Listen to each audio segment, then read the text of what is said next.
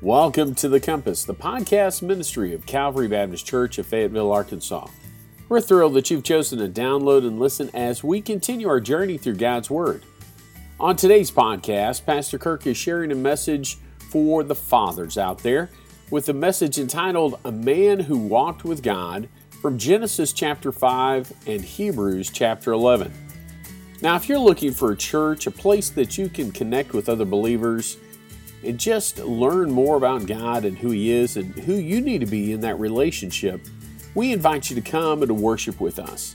We're located at 1410 North Porter Road in Fayetteville, Arkansas, and you can find out more information at calvaryfayetteville.com. Again, Pastor Kirk is sharing from Genesis 5 and Hebrews 11 today. Let's listen together. Genesis 5, Hebrews 11. If you don't have a Bible and want to read out of one of the Bibles in the book rack in front of you. It's page number four and page number 1007. And we will not try to cover everything in between those two passages, if that's all right with you. Well, I had intended and as announced and asked for your prayers to um, in preparation for a message today that you will find announced there, a title on your uh, worship guide, and that was my intention completely. Uh, but I am reserving that for next Sunday. I felt like I just needed a little bit more time in my preparation, but also I just felt impressed of the Lord to. Um, uh, to share with you something for Father's Day. Now, that's not normal as you know, uh, for me, I, I don't always care for special Sundays and trying to plan a message for a special Sunday. For if you do that with all of the different Sundays in the course of a year, you'll never have any kind of consistency of Bible teaching. You know that our norm here is to go verse by verse through books of the Bible. Uh, and uh, we typically do that. Uh, but we uh, will not do that today and next Sunday. Um, you know, if you, if you plan a message for Mother's Day, Father's Day, Independence Day, church anniversaries, Groundhog Day, all those other things, I've never have found a good text for Groundhog's Day, but if I find one, I'm going to preach it. Come next February or January or for whenever it is. I want to talk to you and tell you about a man who walked with God. Now, some of you, because you keep very careful notes, and I love that. When people keep notes, you know, they're so intent on the message of the Bible study. But if you ever come back and preach or teach something again later, because everybody forgets, there's always somebody that says, I remember when you preached that one time before. So, the four points that I'm going to share with you actually, there were three points, I believe, in that message. Uh, a, or in a Bible study about four or five years ago. I'm going to revisit that, but I'm going to put a different face on it. Okay? By, by the selection of the text, you've probably already figured out that, uh, and we talk about a man who walked with God, uh, you probably figured out, well, this is going to be about Enoch because Enoch is mentioned in uh, that graveyard of a chapter of God's Word known as Genesis chapter 5, where everybody dies. And it tells us this long genealogy, and Enoch is one of the names there.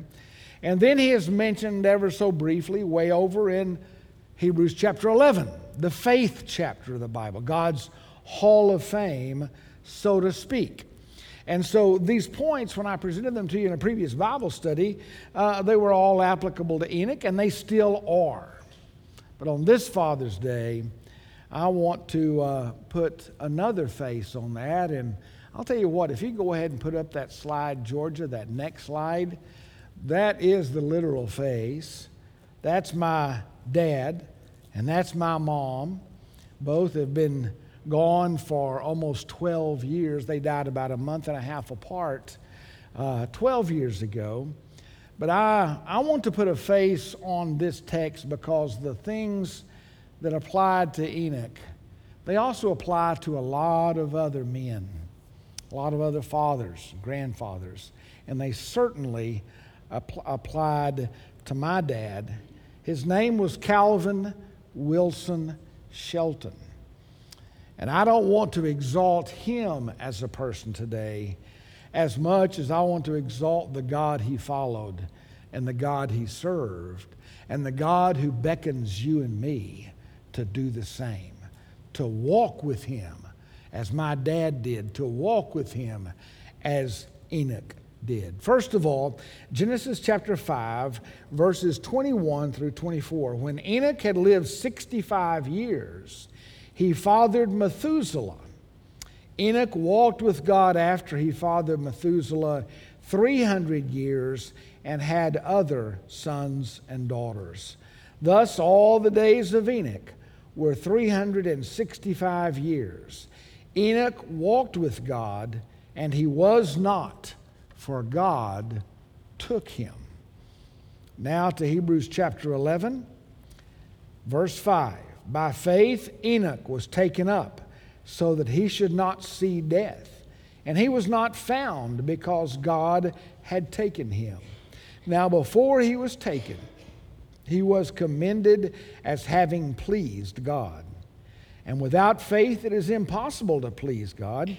For whosoever would draw near to God must believe that he exists and that he rewards those who seek him. This is the word of the Lord. And certainly thanks be to God for it. I've always been fascinated by this character known as Enoch. His story intrigues me, as I think probably it does you as well. If you read Genesis chapter 5 in its entirety, you'll find that Enoch, living for 365 years, wasn't such a big deal. Now, that would be a big deal today, but it wasn't a big deal back then because he was like the shortest living uh, of any of those people mentioned there. His own son lived to be, what was it, 969 years old? Can you imagine all the changes you would see in that length of life? Well, Enoch didn't live so long. He lived just to, to be, he was still kind of a young whippersnapper at 365 when the Lord took him home. He did not experience death. Like Elijah, these were the two people of Scripture we know of that lived their lives and experienced the privilege of being caught away and taken home to heaven to be with the Lord without experiencing death or decay in this life. It's for that reason that many people think that Elijah and Enoch will be the two witnesses that show up in the book of Revelation at the end of time to preach, and that they'll be killed in the streets, and that they will have to experience a death since they did not experience one in their natural lives so far. Well, that's another story altogether, and I don't know about that. I get to the book of Revelation and I just scratch my head like the rest of you. It's kind of a mystery, isn't it? Let me talk to you a little bit about Enoch and about Calvin Wilson Shelton. Number one, I want you to notice the commencement or the beginning of his walk. Isn't it interesting that we've just experienced the commencement season in high schools and in colleges all over this country. And I always grew up thinking commencement kind of meant, you know, the final hello, you know, to everything, the final chapter of the whole experience, that, that it was the ending of school years, uh, of your high school years, of your college years. But commencement is a beginning. And so it celebrates not the end of school, it celebrates the beginning now of what real life is all about. And for Enoch, there was a commencement of his walk with God. It said in Genesis 5 that Enoch walked with God after he fathered Methuselah. Now, I don't want to try to read too much into this passage. I don't want to try to project my ideas on it. Uh, we, but we don't know if he was walking with God before his son was born. But it said that he walked with God after he followed or fathered Methuselah. Understand that oftentimes for moms and dads, there is something about becoming a father or a mother that changes life. Now, it changes life in a lot of very practical ways sleepless nights and a lot of other things. But it changes oftentimes a person spiritually when they become a parent. My family has uh, friends uh, in the state of Oregon. And uh, there was a pastor out there, there was a fellow pastor when we lived in Washington State. And he had a son by the name of Danny. Now, I don't need to go any further in giving you more information about uh, Danny as far as who he was and all that, other than to say, growing up, he came into this world pushing all the boundaries of life. I mean, if it said you can't do this, he was going to do it. And he got himself into so much trouble just because he was an adventurous person who loved life. Now, to kind of give you an idea, Danny and a friend of his got kicked out by the officials, got kicked out of the Grand Canyon. Now, I don't know what kind of rules you have to break for that to happen, but he was booted out of the Grand Canyon. He was sent packing my wife and I happened to be going from Washington down to Oregon to visit some family, and we're going down the interstate highway at the beginning of that adventure for Danny and his friend when they had just left home to go out and just backpack all the way across America. And we're going down Interstate 5 in Oregon and pass by two hitchhikers, which is very common, and I hit my brakes, and Tony said, What in the world's going on? I said, I don't know. I'm probably crazy, but that looked like Danny blank back there. And so I found an exit and went back and came back around. Sure enough, it was him. And here was Danny and his friend when they were beginning their adventure, huge backpacks on their back and hanging right here on the side of, of all the essentials that they had to have to backpack across the country was his bright orange blow dryer for his long blonde hair. There are some things that are just necessary when you're roughing it, right? Well, I want to tell you, Danny later got married. Most people thought that was a miracle. And then they had their first son, and Danny changed. It was like a, a light switch got flipped. It was as different as daylight and dark. He went from being the ultimate rule breaker, the ultimate adventurer, the ultimate, whatever name you want to give it, to becoming the ultimate dad. And what a great dad and what a great father he has been. I don't know about all those years before about how God looked at him, but from the time that Danny became a father, he walked with God. And he's still walking with God today. Now, I did not know my natural father. He never provided a home for my mom and me. I had no pictures of him. I didn't know what he looked like until a couple of years ago. I did not know my two half sisters or my half brother. I remember growing up as an only child, crying at night, wishing I had brothers and sisters. I know some of you grew up crying at night because you did. That's just how that works. But I never knew my natural dad. Wilson Shelton, or as he was known to his friends, Willie. His brothers, all six of them, and his sister, they all called him Wilson. But his friends called him Willie. He became my dad just before I started school at the age of six. He not only married my mom, be adopted, but he adopted me. And he gave me his name, Shelton. Now, early on in their marriage, spiritual pursuits were not very high on the agenda. Though my mom had grown up in a Christian home, she had long since rebelled against all that and pushed against all of that.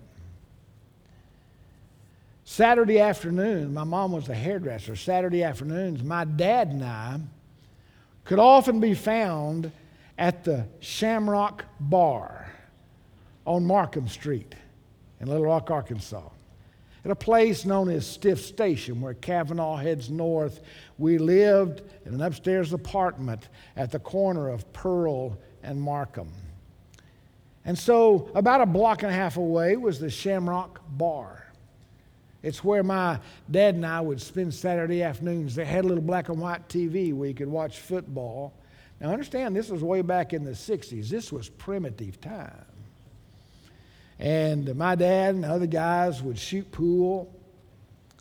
If not the Shamrock, well, we also spent time at the Blue Goose Drive In, at Peck's, at the Ship Ahoy, and at many others.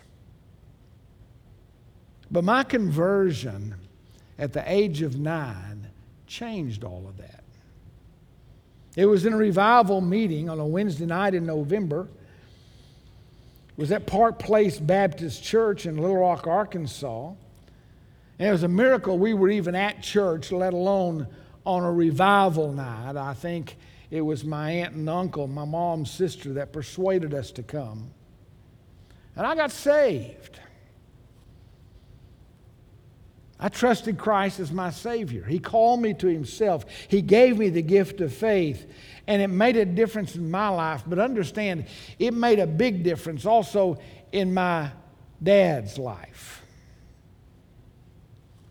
A few weeks later, he and I were both baptized the same evening at Park Place Baptist Church. And his recommitment to Christ was real. Dad became my Galilean leader. That was a program for boys in our church. We were always there Sunday mornings, Sunday evenings, and Wednesday evenings. We worked at the church together. If there was a work day, if there was something that needed to be done, my dad and I were there. We memorized scripture together as a part of that Galilean ministry. We went to church camps together. He was an example to me even when I did not know that I needed an example. During that time, he stopped smoking and stopped drinking because he decided it was not consistent with his Christian testimony. My dad had a beginning to his Christian walk and it was significant. And it was significant in our family's life. The character of his walk. Enoch's walk with God. The Bible says in Hebrews that by faith he pleased God. God was pleased with Enoch's life. Enoch knew what it was to hear, Well done, good and faithful servant when God called him home. I'm convinced my father knew that also. Enoch's walk with God was progressive, it was a walk. And you know what a walk is? It gets you somewhere. You see, there was a destination out there. And know this that whatever is the destination of your life will determine the direction of your life. Did you hear that? Because that's quite profound. I didn't make it up, I heard that somewhere. But it's true. The destination of your life will determine the direction of your life. There are many people who wear the name Christian that, that hold to the idea that heaven is the destination of their lives, but the way they walk in life does not show it at all. The destination is not giving them direction in life because they're listening to other voices and they're following other pursuits. And they just hope that in this life they can walk however they want to walk. And when it comes time to die, to end up with the Lord. My friend, don't be deceived by that. There was a progression in his walk. Enoch was walking with God and he was walking towards God. There was purpose in his walk. It was a prophetic walk because the book of Jude tells us get this that Enoch, we never think of him as a prophet, but that Enoch prophesied of these things, saying, The Lord comes with ten thousands of his saints. Enoch saw what maybe few, if any, other prophets ever saw. He didn't write a book. He wasn't known as a great prophet of Israel, but he saw the second coming of Jesus. It was a prophetic walk. It was a pleasing walk. That's what his the character of his walk was like. the same should be true about you and me. Now, when it comes to my dad, there was purpose and progression in his life too, but let me give you three other words for my dad's walk with God and what was the character of his walk. Number one, it was disciplined. It was disciplined. My dad was an engineer by profession. He had started off in engineering school at Arkansas Tech, and then the Army called him. And it was right at the end of World War II, and he spent two years in Japan as a 19 year old and he was in occupied Japan for two years. And when he came out of the army, he exercised this blessing known as the GI Bill. And he came to the University of Arkansas. And he came here when this was just a sleepy little town. And he said, You know, my apartment was downhill, every class I had was uphill. And every day I had to pack every book I had because I wasn't going to walk up that hill any more than I had to.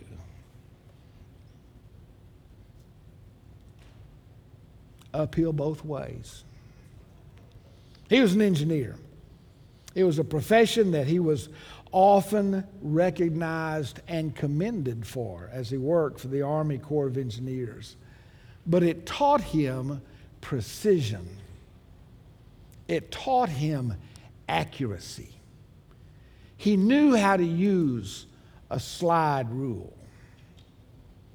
He knew what a compass was for, one of these that you make mechanical drawings with, not one of these that you hold and to see which way is north. He knew what it was like to use surveyor's tools and a plumb bob to survey and to measure. He was not only that, he was an hydraulic engineer. One of the things he did as a student was to go out to the Illinois River outside of, not Muskogee, a little closer, Tahlequah and to there measure the volume of water as it ran underneath the bridge and to do that. That helped him later as he was given the task of being the design chief for the Arkansas River Project from Mississippi to Tulsa and all that series of locks and dams that made that river navigable was because of his work and his team's work. Now, if you're a farmer down that way, and it flooded your land, I'm sorry. That was the downside to all of that stuff. But he was precise and he was accurate. And that's the way he approached everything. What made him a great engineer sometimes made him a frustrating grandfather. And I've got two daughters here that can attest to that. Have an engineer take you bowling. He was a bowling champion in the leagues that he bowled at. But he was very careful to tell you and to teach you how to bowl to the point that the granddaughters could come home crying from going on an outing with granddaddy. He was a man of precision. He was a man of accuracy with very little patience in between. To give you an idea, on New Year's of his 80th year on life, he said, Let me tell you, this never was a big deal to me, but growing up, I didn't ever hear much about it, about making resolutions. He said, I want to announce to my family that I've made a New Year's resolution this year. The age of 80. And we said, Well, what was that, Dad? He said, I have resolved to be more articulate in my speech because I have gotten lazy in articulating my words. And I want to just suggest to you move to Texas, it will do that for you. And he had moved to Texas and he had gotten a little lazy in his speech. And at the age of 80, he thought, I need to make that better. I need to correct that. That's the way he lived, a disciplined life. He lived life that way in his walk with God as well. He was still memorizing scripture at the time of his death. He was not only disciplined, he was dependable. He was dependable. My dad could be counted on. If he said he would do it, he did it. You didn't have to ask him twice, you did not have to remind him. He did it. If he said he would be there, he would be there. And he would be there on time. He was every bit as faithful to the three Baptist churches he belonged to over the course of his life. He was every bit as faithful as the preacher was. He took no Sundays off unless it was because he was out of town seeing family or in a hospital overcoming cancer. He just didn't miss church. He was dependable. If he made a commitment, he fulfilled it. And he was a debtor. Now, I understand for those of you English people out there that you've got, go ahead and put up de- debtor, that you've got two adjectives and a noun. And I know that's not real balanced, right? But he was a debtor. Now, not in the sense of owing people money, because he didn't borrow money. He was a debtor like the Apostle Paul, who saw his Christian life was one that was a debt because of what God had done for him and because of what God had blessed him with. My dad saw that he owed God everything in life, not as a means to earn some kind of credit, not as a means to try to pay God back. How do you pay back the one who's given you your very life and your hope of heaven? You could never do that. But he saw that his debt to God was to be repaid in how he treated other people. And so, from day one of his recommitment to Christ, he started working at a place where they desperately needed help in our home church, and that was with the bus ministry and with reaching kids. And so, all day Saturdays were spent knocking on doors, seeing if we could pick. That was back when you could put your kids on a church bus and have the morning off if you were not a church person. But because of him, the bus ministry and kids, many of them were saved and, and many were coming to church. And he did that in, in two different churches that he belonged to. He and my mom opened their home to those who had just gotten out of prison and were needing a place to stay who were in need. When we would go to New Orleans for, uh, for Thanksgiving, which was our annual trip down that way, we never knew for sure who was going to be at the dinner table. We had no idea. And, one day, uh, one uh, Thanksgiving, there was this very statuesque lady, and, and, I knew that she had been in the ladies' Bible study program. She had been in prison in downtown New Orleans, in a notorious women's prison. And, uh, and my mom was leading a Bible study there, and so she got out and here she was at Thanksgiving dinner. And my mom was just this way. She would say, I was sitting next to Ella, and, and my mom said, Ella, uh, tell, tell Kirk what you were in prison for. And she looked at me, kind of looking down a little bit. She said, I killed my husband. What, what, what do you say to that? My mom just set me up. And the only thing I could think of, what, did he need it?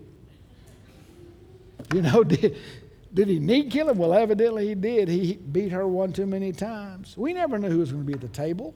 Mom and dad were just that way.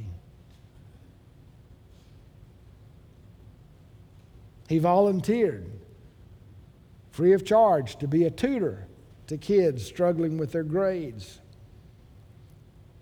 a tax preparer for all the rest of us. Whatever needed to be done around the church, he was there to do it.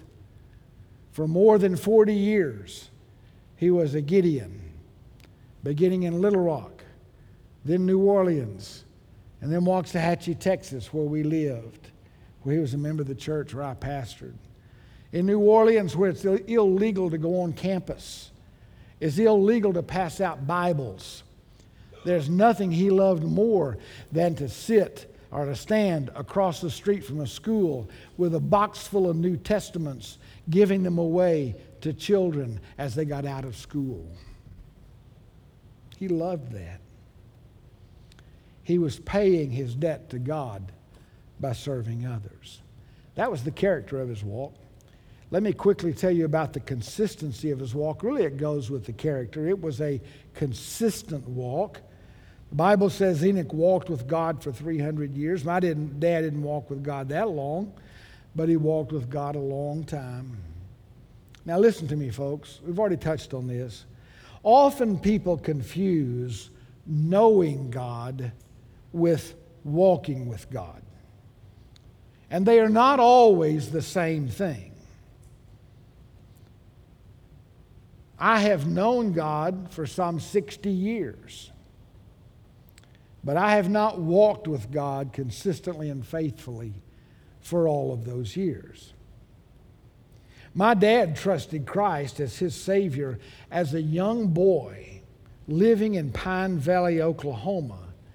He was baptized into the Methodist Church in Pine Valley over in eastern Oklahoma and he was baptized in the Kiamichi River. That was a group of Methodists that immersed, they didn't sprinkle. From that time forward, he knew God, but he did not always walk in step with God. He certainly did not when he married my mom. However, from the time that he recommitted his life to the Lord in the mid 60s, my dad walked in step with God. Was he perfect? Of course not. But his relationship with the Lord became the most important relationship in his life. More important than being a dad to me, more important than being a husband to my mom, more important than being a model employee in his work in his career. The most important relationship of his life was his walk with God. And he was consistent in that walk. He never wavered. He did not have to go and, and wait for a revival at church to get revived. He was not on again, off again. He was not seasonal in his service or in his attendance. He was steady, and he was steady as a rock. Every church I know of needs men like that, needs women like that to raise their children to be men and women like that. He was consistent, the consistency of his walk. Number four, and I'll close with this the culmination of his walk. The culmination of his walk. Genesis says Enoch walked with God, and he was not, for God took him. Now you see him, now you don't. One day he was there, the next day, he was not. One moment, he was firmly planted on planet Earth. And the next moment, he was in the presence of God. Like I heard one country preacher preaching about Enoch one time saying, Enoch walked with God for so long that one day God said, Enoch, why don't you just go ahead and come home with me? We're closer to my house than your house anyway. That's kind of the way it happened for him. Man, wouldn't that be something? Not to have to go through a slow decline in life, of losing your health, losing your wealth if you have any of it, and diminishing and diminishing until your last breath. While that is the norm for most of us, it wasn't for Enoch. Now, the last couple of years of my dad's life were years of a slow decline of health. Though his health, his physical body was experiencing decline, and some of his short term memory became uh, a little confused. His mind was mostly still eager to learn, his wit still sharp, his love for God and his word and his family still growing.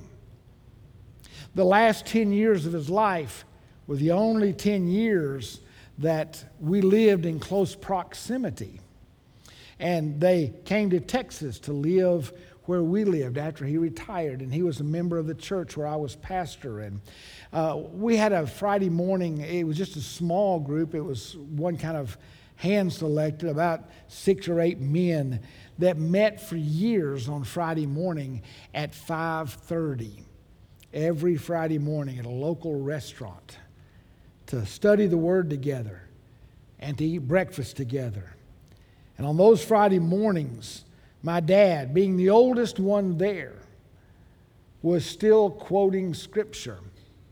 And not only that, but quoting poetry that he had memorized earlier in life. He could still give us all astronomy lessons because he was an amateur astronomer. He could name just about every star or any planet that you were to point out in the night sky, and all of that changes with the seasons, and he knew it all. I wish I had listened more. In fact, during the last week of his life in the hospital there in Waxahachie, when he was mostly out of touch mentally and mostly asleep in the hospital due to medication. One of our men from the Friday morning Bible study came by to see him. And, and my dad, you wouldn't have thought he even knew that he was there. But Dan knelt, bent over close to him and asked him about the meteor shower the news had been talking about. And my dad began to try to explain it to him, mumbling in words you couldn't fully understand, but with his hand reaching towards the horizon, telling us exactly where to look. On that same day, later, way late in the evening, sitting with him in the hospital room and him asleep or on his medication and I had my computer and was doing some work and I played very softly some hymns on my computer. My dad responded to that.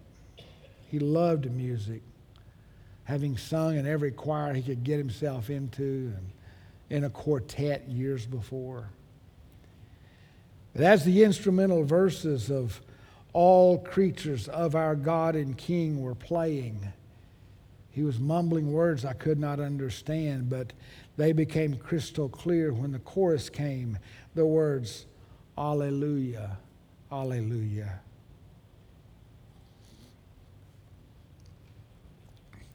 Those words were unmistakable. For my dad, in the wee hours of Saturday morning, August 14th, 2010, in a time of surrounding gloom, Everything gave way to sudden glory as God called him home as he left this life. Oh, it wasn't like Enoch in the very strength of life. but he entered through the door of death to the very same heaven. And I know because the scripture promised it that he received a rich welcome into a place prepared for him by his Lord. My dad, like Enoch, was a man who walked with God. Are you ready? Are you ready for the surrounding gloom of this life? And, folks, if you don't see the darkness getting darker every day all around you, you must be blind. You must be living in darkness already. Because our world, pardon the expression, is going to hell in a handbasket. We live in a time of surrounding gloom. And for all of us, there is a day that has already been set. It was set before God created Enoch or the world. It was set before you were ever born. The other bookend of your life is already in place. If you're a Christian, a true Christian who knows the Lord, that will be a day that all the surrounding gloom will so quickly, in a moment, be changed into sudden glory as you see the one, the face of the one who gave himself for you. In the meantime, if that's our destination, then the direction of our life and the walk of our life needs to reflect it. Amen? We make daily choices about the direction of our life. Most of the time, these are not big, earth shaking, life changing decisions. They are usually small, ordinary, seemingly insignificant decisions, but they are not. They are daily, ordinary means of grace. They are small steps of obedience that become avenues of God's grace into our lives. They are things like prayer, reading my Bible, faithfulness to meeting with God's people in corporate worship, fellowship with God's people, even outside the church and I could go on and on and on. It's an amazing thing that professing Christians can neglect these things, often have no desire for these things, and think that the destination of their life will be heaven simply because somewhere along the way they made a singular, isolated decision to accept Jesus many years prior. Dear friends, daily choosing a direction in life that leaves God outside the picture is a direction that is not likely to end up in the destination that you hope for. And if that's not enough to speak to your heart, understand this on this Father's Day 2022. It's not just your life that is at stake, it is the life of children and grandchildren who look to you. It's those little things in your life that can become the big things in your children or grandchildren's lives, in your habits, your priorities, and your values. Let me leave you with two quotes. The first one is by Paul Tripp. And he says this For the most part, our children will embrace our values as their own, but without the boundaries. Meaning, what's important to you? Work, sports, all kinds of other things. Those are important to you, but maybe you have some boundaries about those that keep them in check. But those values become the values of your children, but without the boundaries. Basically, that's another way of saying what you allow in moderation in your life, your children will excuse to excess in their lives. The other quote is by Pastor Kevin DeYoung.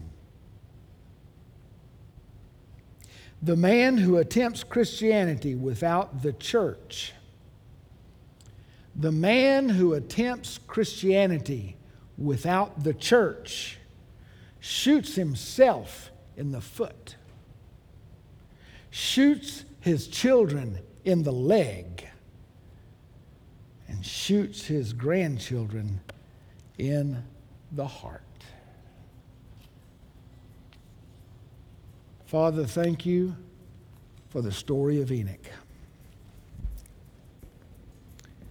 Thank you for a picture of what it's like of a man who walks with you and who pleases you with his faith. Father, I thank you for my dad on this Father's Day for being a man like that. I thank you for the men of this church who are men like that. May we all be more like your son Jesus as men, women, boys, and girls. I pray in Jesus' name. Amen. Our heart's desire is that you grow and understand the direction God has for you in your life. We hope that by listening today, you are one step closer to discovering that for yourself. If you live in Northwest Arkansas and are looking for a church to call your own, we invite you to reach out to us at Calvary as we study and serve together. We meet for worship at 10:30 on Sunday mornings at 1410 North Porter Road in Fayetteville, Arkansas. If you wish to find out more information about Calvary Church or simply contact us, you can do that through our Facebook page or at calvaryfayetteville.com. Until next time, remember that God, His Word, and His people can provide direction for life.